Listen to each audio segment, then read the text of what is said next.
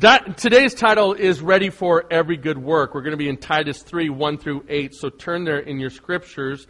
Does anybody need a Bible? Anybody, we've got some Bibles. We can have some guys bring it to you. Does anybody want? Okay, excellent. We'll have most of Scripture up on the screen this morning for you. As we continue in this message, today uh, is, is a unique message. Uh, it's, a, it's a continuation of thought by Paul. And so far, Paul's been pretty. He's been on it, man. He's, he's really been on it.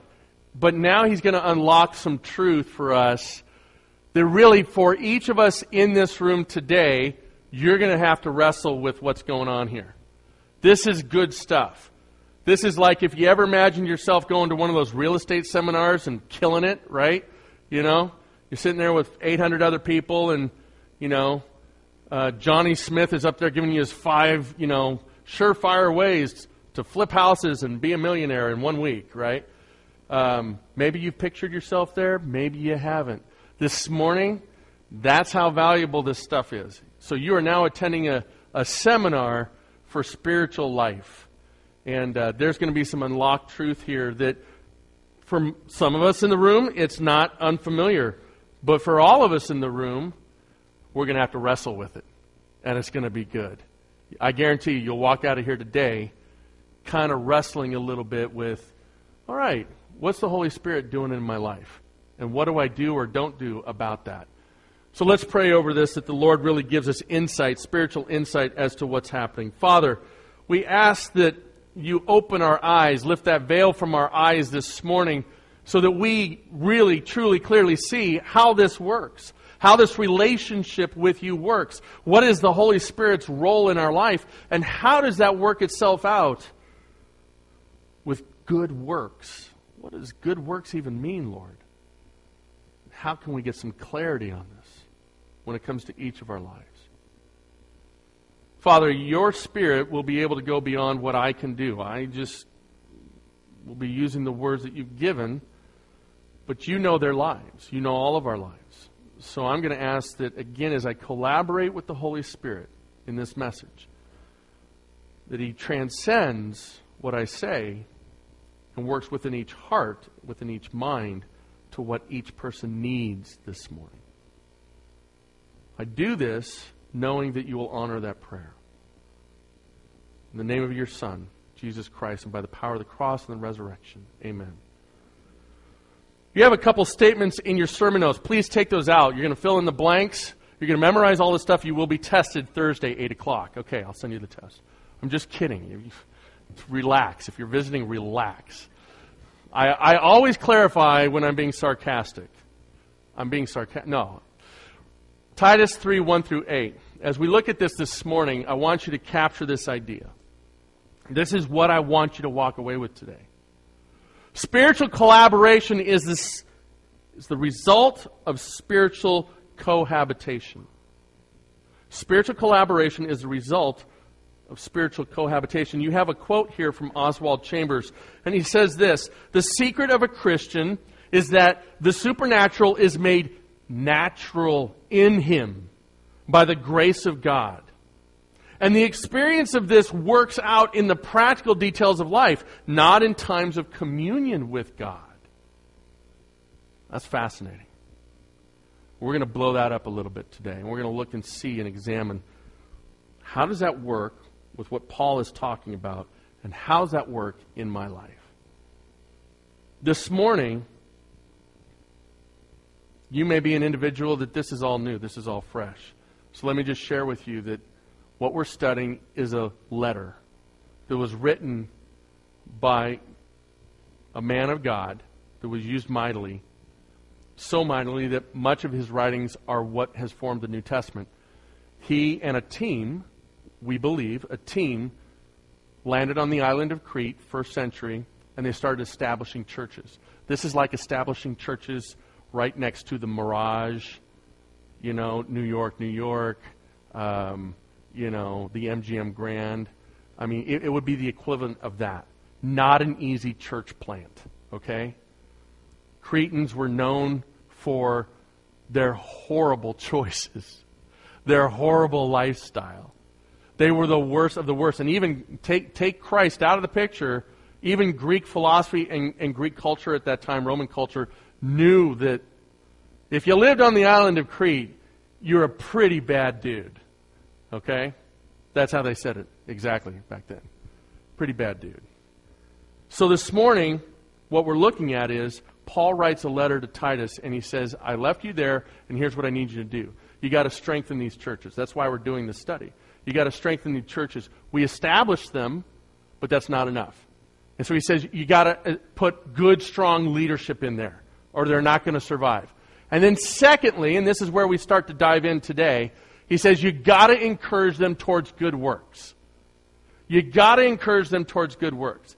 Now, if I throw this out at you and say, hey, who do you know that predicates their salvation on good works? Their salvation depends on what they do. There are religions that teach that.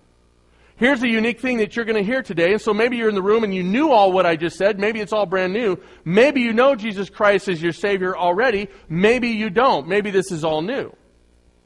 But here's the fascinating part about it is that what you will hear today is that we do not have the capacity, mankind do not ha- does not have the capacity to please God, appease God, impress God enough that He would die on the cross for us. You got that part? There's nothing, I don't care how good you were, I, I don't know how, you may look like Gary. You may be that handsome of a man. You may have the incredible intelligence of Michael Camilleri. You may have the muscle structure of Dale Shell. I don't care how good you are. You may be dressed so well, like myself. No, you may be dressed so well. It doesn't matter. You cannot impress God enough to make his son hang on the cross. You got that part, right? So, how does this work? Let's get into it. Number one, let's get into the scripture and read it starting in verse 1. Remind them to be submissive to rulers and authorities, to be obedient, to be ready for every good work, to speak evil of no one, to avoid quarreling, to be gentle, and to show perfect courtesy toward all people. For we ourselves were once foolish, disobedient, led astray, slaves to various passions and pleasures, passing our days in malice and envy, hated by others and hating one another. But, when the goodness and loving kindness of God our Savior appeared, He saved us. Not because of works done by us in righteousness, but according to His own mercy, by the washing of regeneration and renewal of the Holy Spirit, whom He poured out on us richly through Jesus Christ our Savior. So that, being justified by His grace, we might become heirs according to the hope of eternal life. The saying is trustworthy, and I want you to insist on these things so that those who have believed in God may be careful to, to vote themselves to good works. These things are excellent and profitable for people. We start with this idea ready for every good work. Verses 1 through 3. What's he doing here? Well, verses 1 through 3 start to speak to the issue of what does a changed life look like? Right? If we know Christ, if we've experienced, and I'm getting a little bit ahead of myself, if we've experienced the washing and the regeneration and re- renewal of the Holy Spirit, and Jesus is our Lord and Savior, then there's a change. We move from Cretan to Christian. All right? What, and so he's talked a little bit about what it looks like to be a Cretan. Now he's talking about what it looks like to be a Christian. He uses things like to be submissive to rulers and authorities. Hmm. Anybody got an authority complex in the room? I'm sure Sally's just laughing because she knows somebody else that has an authority complex in the room. Uh, to be obedient. Oh, that's a good one. Love that one. How many of you love being obedient to your boss when your boss doesn't have a clue? Right? You know who you are. You, you, know, my boss doesn't know. You know so much more than your boss knows about the job that you're doing. Or what about, you know, thinking about when you're growing up and your parents? You knew so much more than your parents. You might have, I don't know. Oh, God only knows. But see, God does this change in us to be obedient, whether or not the people that are over us are right or wrong. That's what true obedience is, right? To be ready for every good work, to speak evil of no one. I am so glad. As a matter of fact, we're probably going to advertise our church that way the church that speaks evil of no one. We just, you guys are so good at not doing that. It's, I commend you. How many have ever had a problem with that? When somebody's wronged you, you just. My house, my household, this is, this is kind of, I, am going to say this in a level of sarcasm, so I'm giving you a fair warning, okay? That uh, this is what life was like for me, and it's created horrible legacy problems and issues that my wife is seeking counseling over. Is that we never ate at home. I remember all three meals my mom made for us my entire life. Um, two were stew with bay leaves in them, Ugh. And one had something to do with oatmeal. And so we always went out to eat because both my parents worked and it was just easier that way. So I remember just going and we'd sit at different cafes around town and, and I'd tune out because it was nonstop them talking about work and how this person just blew it that day and that person blew it that day. And it was like, I, I, sometimes I feel like I can't even eat. I'm getting so tense. Your anxiety is pouring upon my life. My poor children have probably succumbed to that. Right, Dylan? You've had to live with that your whole life. Folks, these are the things that are part of our nature. This is who we are naturally. This is our sin part. But he says this is what God does when he saves you. He changes you from that. Doesn't mean you don't struggle in that. It means you don't have to do it anymore. Whereas before Christ, you're lost to it. That's the whole perspective of the world. Right? So, number one, Christian living looks a certain way. And he starts out by talking about all these things that Christian living looks like. It's, it's being submissive to authorities, being obedient, ready for every good work, speaking evil of no one, avoid quarreling, be gentle, show perfect courtesy towards all people. How many of you are working retail right now? Anybody working retail going into the Christmas season? Anybody ever work retail going into the Christmas season? I'm not, I'm just going to share this real briefly. I'm not saying that this was recent, but there was a day, there was a time where I was on a very long road trip from Bailey up to Clayton. And, um, and I was extremely thirsty. It was extremely hot, probably about 68 degrees out. And uh, I didn't have time to go to Whole Foods health store to get one of those all generic, all gluten free fruit smoothies. So instead, I gave in to the evil passions of this world and I hit the Jack in the Box drive through for a temporary indulgence of a drink, a libation, if you will. I'm sitting there and forever, uh, a half life under a nuclear code passed before I got up to the window. And this car in front of me, I just see food keep passing back and forth and back and forth. And I'm like, what is going I pull up, and the poor girl that's going to help me, she's standing there, and she just, she, I, I pull her, and she's, oh, a dollar ninety, please. And I mean, she, she, right? We're supposed to be courteous to everyone. This is indicative. This girl needed the Holy Spirit. This girl needed, and I'm like, I actually said, are you okay? Are you all right? she goes, Oh, and, and I shouldn't have said that because then if someone was behind me, it took an hour for her to explain this. And then she says, That card, she just kept saying, Do you have everything in my order? You ever been that person? Is my order complete? And they made her take everything out of the bag and show her that her order was complete and then pass it back. And she was exhausted. But she had to do it with a smile and be nice. And you ever been that person, you know? And uh, so I pull up. So she's just getting me my drink. And so I, you know, I said, "Oh, I'm so sorry." And so, you know, I gave her thing. And here comes the drink. The drink comes, and I just look at her and I said, "Is my order complete?" I kid you not. She's all, "Did you want something else? Did you want?" I'm all, "No, no, no. I'm just kidding. I'm just, just, just relax." And she goes, "Oh, ha, ha." being courteous at all times is a supernatural ability sometimes, right? And the Holy Spirit does that work in us. So he's saying Christian living looks a certain way. Number two, ready, this idea of being ready for every good work, is a state of the heart and the mind. You might want to underline this one because this really is, even after service, as I talked about this, it, it keeps coming up. It really keeps coming up, especially in relation to this collaboration with the Holy Spirit. Is our mind, is our heart prepared? Is it focused? We sang these words today. I'll set my mind, I'll fix my mind on the perfecter of my faith. This is how we're ready for every good work. That we are collaborating with He who is cohabitating. Got it? Every. What does every mean? Every opens up our dependency on the Holy Spirit in Jesus Christ. What do we do with that? Every good work. Well, let me just ease your mind. Have you ever been at, at an event and you felt like you had to do everything because people dropped the ball? Have you ever been in that position and it's just nonstop stress?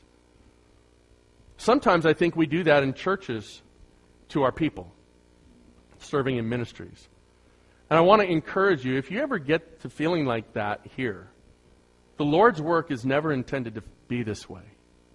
But the Lord's work also is never intended for you just to do it in your power and your strength. And that's what this message is all about. It's collaborating so that you're ready for whatever comes your way that God would have you to do in that moment. Do you get that? Here's a fascinating thing about collaboration. I, at my former church, uh, Easter was coming up, and I always ran the Good Friday service, and I would kind of design it and make it happen. And my wife, one year, um, very appropriately so, as a gift, she got me voice lessons. That'll stop your singing when, when you realize people pay for you to get voice lessons. And so my wife got me voice lessons with this gal in our church who's incredible. She had a fellowship. She ended up leaving there. To, she had a fellowship for the Chicago Opera Company. That's how good this gal was. So, so actually, I only did like two lessons with her, and I felt so bad about myself that I just never continued, um, which is obvious to this day. I could do these little, little, really weird scales, and you know, I think they teach you to bark a little bit and all these other things. But what happened as a result of those lessons is I was supposed to get ready and kind of configure what we were going to do for this Good Friday service. And I got this great idea. Because we've got to have some special performances. And I said, Hey, Des, her name is Desiree. And I said, Hey, Des, how would you like to sing the Via Dolorosa? And you could dress up in your first century garb, which I know you got at Neiman Marcus last week. Um, you know, for us, that's a bathrobe or something, right? You always dress up for your Christmas pageants and stuff. I said, we'll, we'll, we'll get you a costume and everything, and you can just kind of wander through the crowd. The room will be dark, and we'll have a light on you, and you just sing Via Dolorosa, and I'll back you up on guitar.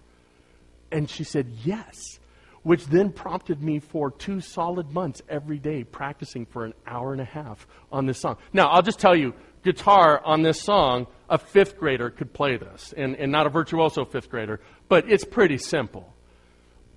But the result, if I had simply played Via rosa on guitar, people would have started dreaming of marshmallows and unicorns, okay? They're not tracking with what we're really trying to accomplish. It was Desiree's incredible voice that just hit the home run. And people still, to this time, and this is about 10 years later, will refer to that they'll, in conversation with me, going back and, and thinking about it, will talk about that moment and how incredible that moment was. They never say that that moment was incredible because of my guitar playing. But you know what? I got to participate in it, didn't I? I wasn't the true power, but I was part of it, and I got to enjoy the results of it. Are you seeing this? You seeing how this works? This is kind of what we're talking about when we're talking about every good work being prepared. Our hearts and minds have to be attenuated towards the Spirit. And let's look at how that happens now. Let's move to the next part uh, this morning. Oh, I can't show that to you. Now, a little thing happened when we're talking about this idea of the Spirit of God working with us. And how does that work with every good work? I have a baseball right here. Some of you know what this baseball is all about. Some of you don't know anything and you're about to learn, and your lives will be changed forever because of this story. This baseball is precious to me, and it hangs in my office. This baseball was thrown in a game this past year by none other than World Series winner, Game 7 winner, Jon Lester. And if that isn't impressive enough for you, he threw it to a young man who probably will win MVP of all Major League Baseball this year, my baseball hero, Mike Trout. And the way the story goes is this. When Mike Trout hit this ball, it was traveling at 100 mi- plus, over 100 miles an hour. And I caught this ball. Now, you may, I tell you that story, and you're like, Scott's like, wait a minute, I play softball with you on Sunday nights. You can't even catch a softball traveling at 25 miles an hour. I didn't say when it was traveling 100 miles an hour. It left the bat at 100 miles an hour. But some of you know the story that when it started traveling towards our general area, I went into a spiritual moment where time continuum slowed down and I started praying, Oh Lord God in heaven, prove yourself as in the days of Elijah. No, it wasn't that bad, but it was close. The ball, I kid you not, hits the, the mound in the bullpen and caroms off the mound, taking the velocity of 100 plus off and decelerating the ball into a perfect trajectory to where only these palm palmolive hands could catch this symbol of God's love for me. Now, if I were to tell you that story, some of you may be saying, okay, right, where's the evidence? Boom, I'm glad you asked. There he is, having caught the ball and succumbing to gladiator levels of people. You see that guy behind me? He's attacking me. And yet I caught the ball, and your pastor, in his spiritual moment, in the very next shot, caught on TV, gives praise to Jesus for his work because it was a collaboration. Now, obviously, I embellished the story a little bit, but uh, do you understand? The story would not have anywhere close to as much meaning. This ball would not, well, it would be hanging on my wall. I got to be honest with you. But the ball wouldn't have as much meaning had I not entered in instantaneously to prayer to my God, saying, because it wasn't coming to me, it was heading 20 yards to my right. And if God can take something that mundane, and really it is mundane, if God can take something that mundane, think of what He truly can do for what matters through me and through you. But my heart and my mind were focused the moment started coming towards me. And I started praying. And I'm telling you, I don't catch that well. I, I was telling my son, I caught it with my left hand. And he said, Dad, that's your glove hand. Big deal. oh, yeah, that's right. This morning, as we move forward, the second point, or Romans 8, actually, before we get there, Romans 8 gives us a good understanding of this first point, being ready for every good work. That the struggle here, and we're about to head into worthless works, is the idea that you can try to do works in your own strength.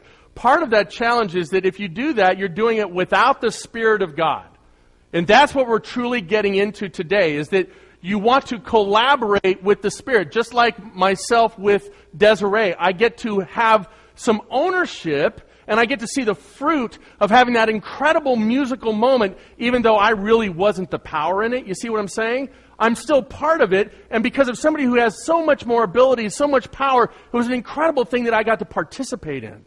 Went way beyond my abilities. Way beyond my abilities. That's what it's like to live under the power of the Holy Spirit and let Him do the work through you rather than you try to do it in your own. And it says here, for those who live according to the flesh, set their minds on the things of the flesh. What did we say earlier? That if you're going to be ready for every good work, you have to ready your mind, you have to ready your heart on a daily basis. And like we sang today, set your mind on the perfecter of your faith. If you're doing that, you're attenuated to the Holy Spirit. Then you start to see the work, you start to see the good works happen as a result of cohabitation and collaboration with the Spirit. He says, For to set the mind on the flesh is death, but to set the mind on the Spirit is life and peace. For the mind that is set on the flesh is hostile to God, for it does not submit to God's law. Indeed, it cannot. Those who are in the flesh cannot please God. But up above, remember it says, But those who live according to the Spirit set their mind on the things of the Spirit. If we're going to walk with the Spirit, if the Spirit is going to do this work in our life, if we're going to collaborate with Him to do that which transcends our abilities, we have to set our mind on Him. We have to set our heart on Him. Worthless works. Well, Pastor, why would you bring this up? Well, because the passage brought it up. My goodness, didn't you see it here? Start in verse 4. But when the goodness and loving kindness of our God, our Savior, appeared, He saved us. Here it is. Not because of works done by us in righteousness. We know that there are people, and we may even dive into this a little bit ourselves. There are religions that teach if you do works, if you do enough works, if you look righteous enough, if the fruit that you're doing is good enough, then you are accepted by whom? You're accepted by God. And yet, that's not the message of Scripture. That's not the true message of salvation. Ephesians 2 8 says, For it is by grace you have been saved, not of works, lest any man should boast. There was nothing that I could do to make God put his son on that cross. There's nothing that you can do to have God the Father take his son and die a hideous death on that cross to pay for our sins. And when we start to realize that, we start to realize what grace is. That there is a unacquirable, it's a great Jer word right there. It's not a real word. There is something that we cannot acquire, and it's our own salvation. We can't do anything good enough to do that. Now, once you make that statement of faith, once you believe in Christ, once you have that grace come to you. There's a collaboration. How does that happen? Look at the, the next part of the verse. It says this But according to his own mercy, by the washing of regeneration and renewal of the Holy Spirit. You know, my parents, my biological parents, must have been incredible people. Yours must have been incredible people. I mean, Mensa material. Why? Your parents made you. Right? Joel, your dad must be an incredible craftsman. Because he made you. Do you know how complex the human body is? How incredibly complex the human body is? And yet he made you. She made you. You know, here's the fascinating thing about birth is that there's a collaboration that happens, obviously. It really does require although our society would love to change that idea. It really does require a female and a male to create new life. And we can make that choice and we can create life. But here's the fascinating thing I find is that even if someone doesn't believe in God, you know when they hold their baby for the first time, there is a sense, there is a true sense that what they're holding transcends anything that they knew they could ever make. My dad can't put together a coffee table, but he made me. How's that work? Because God already instituted, you know, Sunday night, I heard something that just fascinated me with, from Options for Women. They were talking about how at eight weeks, and, and we got a couple people in the room. If I'm off on this, correct me. At eight weeks, you already have your fingerprints. Is that right? At eight weeks, you already have your fingerprints. But here's what I didn't know that identical twins still have separate fingerprints. Do you begin to comprehend the majesty with which we are created? And that two people can make a choice to create life. Guess what? That life has already been preordained. God has already put everything in those very simple cells. Everything of who you are has already been predetermined. It's there. And if I find it mind boggling that men think that they could do, just think about it. I'm not that good. You know, they made a new math app that you can just take a picture of it. You can put like the math book here and you can do this and it'll tell you how to do this. That's how smart we're getting. Folks, I don't care how smart we're getting. I don't think one person in this room could do a scintilla of DNA strand.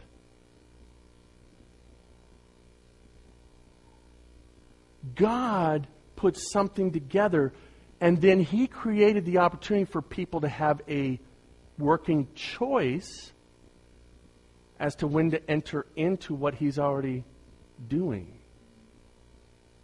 Folks, that's a collaboration. Do you see that? That's just an example of what this is about. That when you are lost because of sin. Now, watch this. When you're lost because of sin, you could do good things. That's great. You don't discount that. But you're never going to impress God enough that He would put His Son on the cross for you, which is the only way that we're able to pay for sins. So, in His own grace, without you doing anything, He provided a way.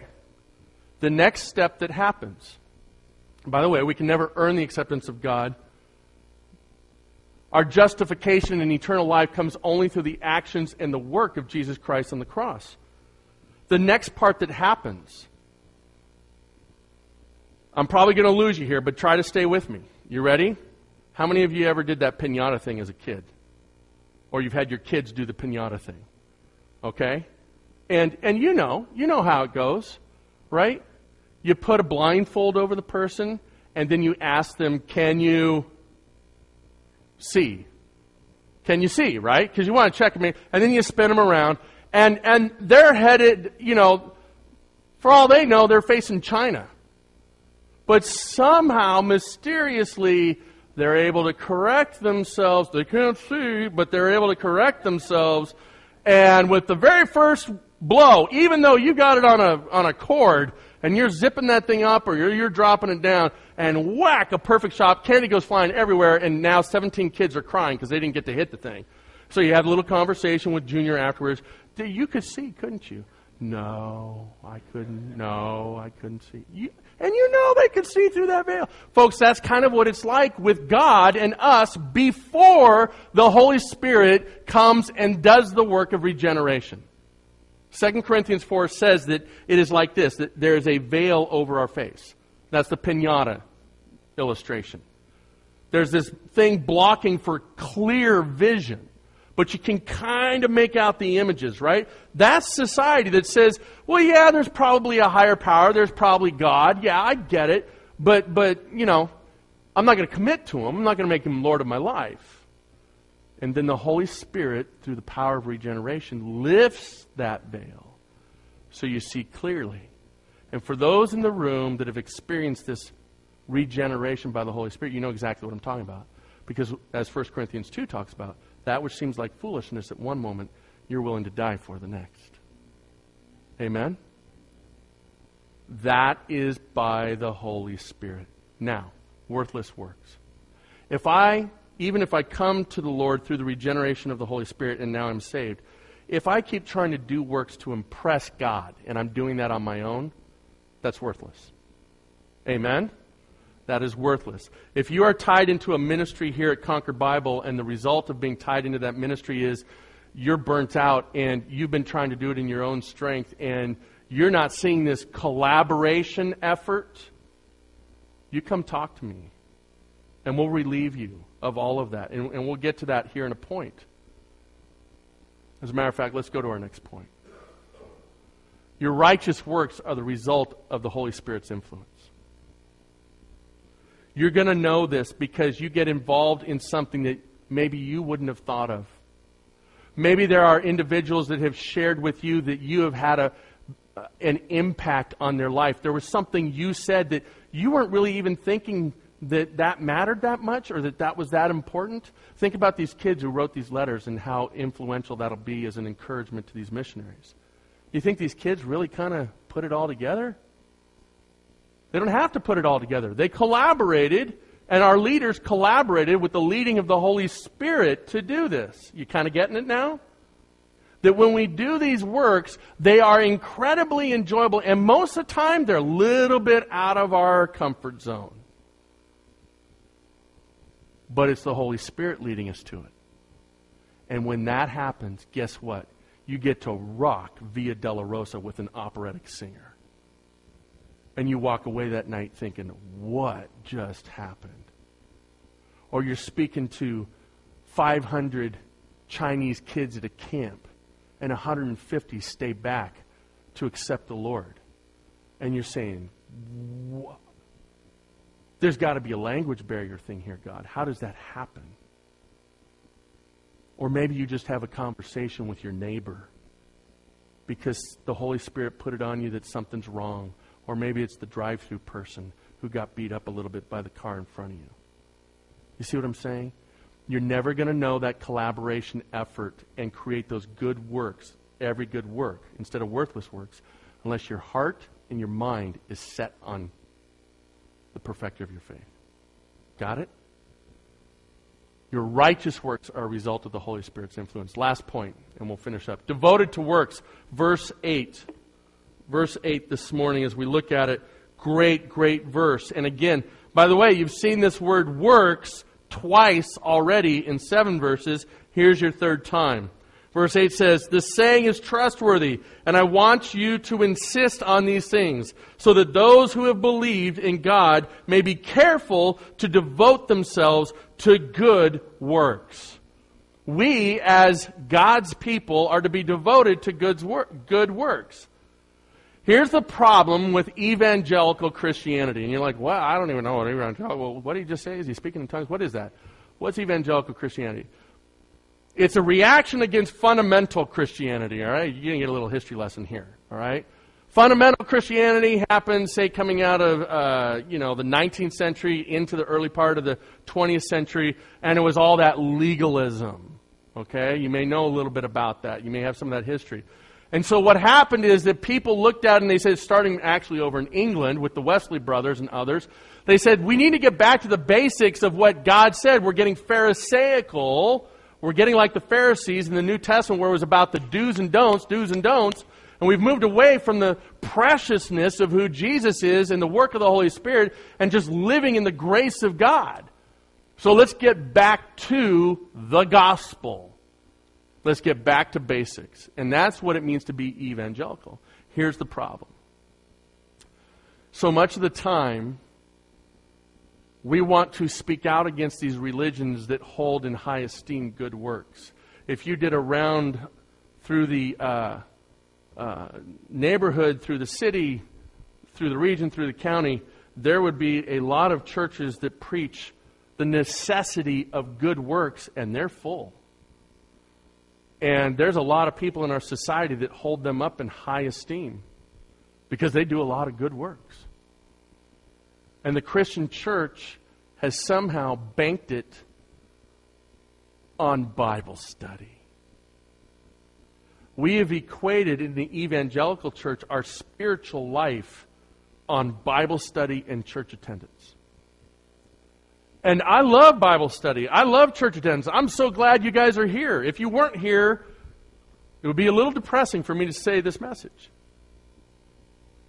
But the great part about it is, is that you get to collaborate with the Holy Spirit right now.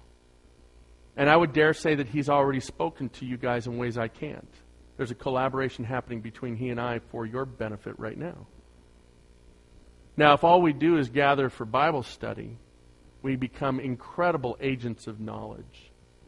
But we've missed out on the collaboration, haven't we?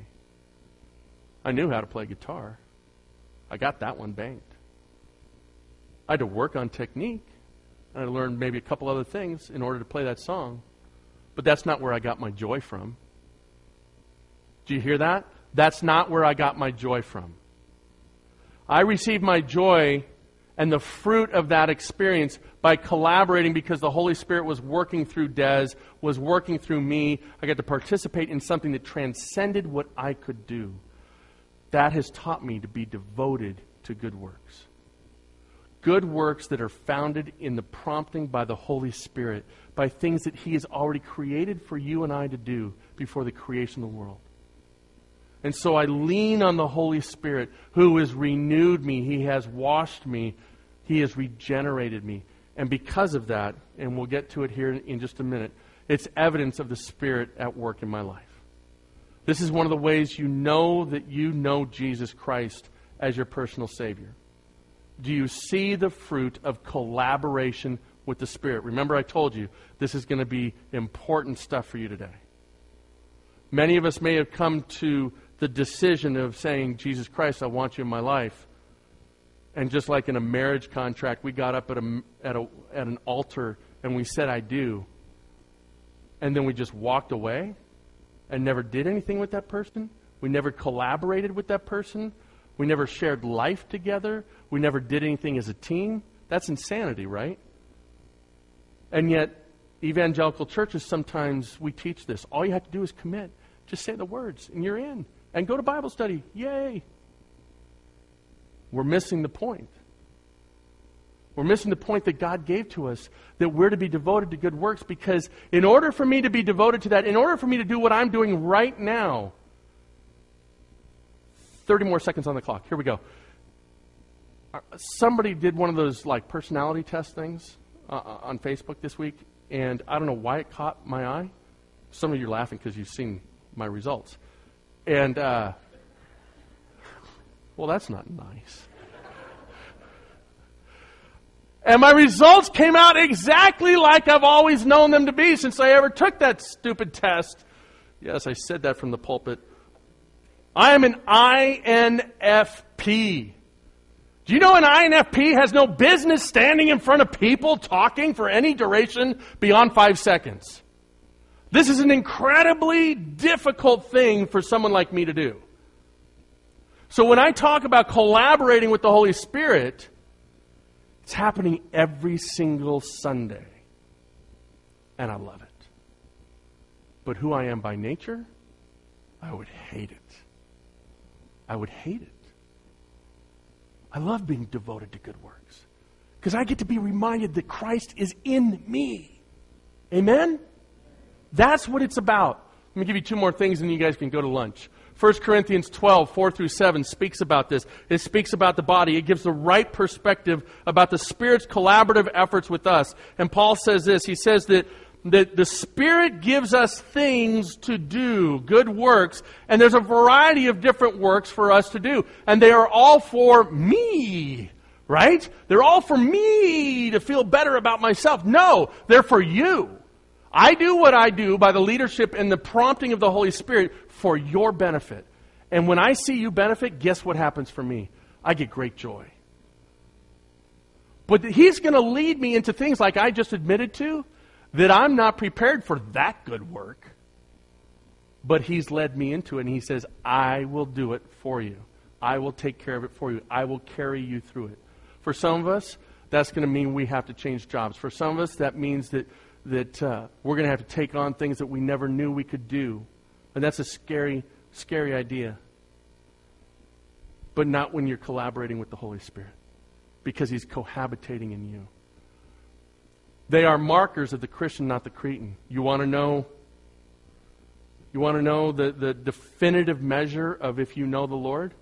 Folks, if you're not seeing the Holy Spirit working in your life, prompting you to do good works, you need to check it. You really do. You just need to check it. You need to have a conversation with me. You need to have a conversation with someone who is spiritual and who knows the Lord.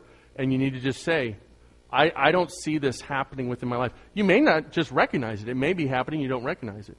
You may not have been taught how to listen to the Spirit. But there might be a chance that the reason you can't collaborate with the Spirit is because you're not cohabitating with the Spirit. That somebody told you at some point, hey man, you just raise your hand and, and, and you say these words and you're in, baby. That's the fault of the evangelical church. True conversion happens because God draws you to Him. And the power of the Holy Spirit regenerates you and opens your eyes clearly. And then He is inside of you. And now, because He's cohabitating with you, He starts collaborating with you. And it leads to this last point. Uh, 2 Peter 1, 3 through 4, you can look that up, write it down on your, on your, uh, on your notes. But this whole point of collaboration with the Spirit, it's the litmus test of guilt or love. And this is our closing thought.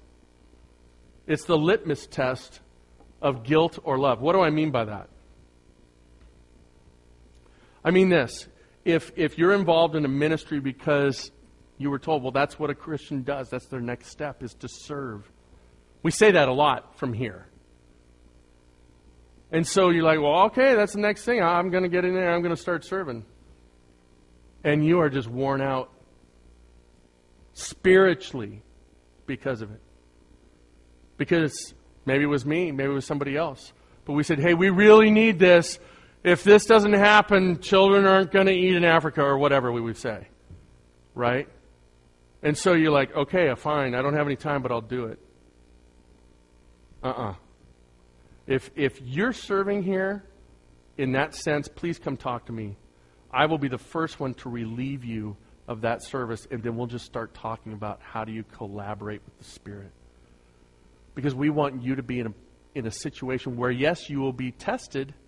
Yes, you will have to wrestle, but you will have to depend on the Holy Spirit because there will be joy that results in fruit from that relationship. And that's what it means to be devoted to every good work. Because once you've tasted of that, my friends, not the things that are easy, not the things that you can do on your own, but the things that transcend what you can do, where there's evidence that the Holy Spirit was there. It doesn't have to be a huge thing, it can be a very small thing. But when you see that evidence, that adds to your understanding that God is in you and you are secure in Him. And that is a great thing.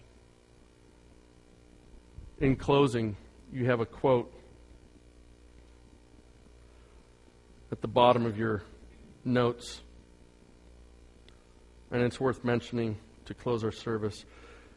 It's by St. John of the Cross, and it says this Christians should always remember that the value of his good works is not based on their number and excellence, but on the love of God which prompts him to do these things. This week, my friends, as you walk in your faith, out of love for God, listen, just listen. And then if you're prompted by the Holy Spirit, act on it and watch what happens. And it will help you be devoted to good works. Let me close in prayer. Lord, this is a privilege to share your word. But now comes the part where your spirit convicts, encourages, uplifts, guides, takes these words and creates change and transforms us to where we need to be. Take these words, whether it's the gospel message of you saving us, or whether it's the challenge of not doing works that are worthless, or whether it's the idea of making sure that they are done out of love and in collaboration with your spirit rather than guilt. And impress on us how we can get joy from doing good works. To your glory, Father. Amen.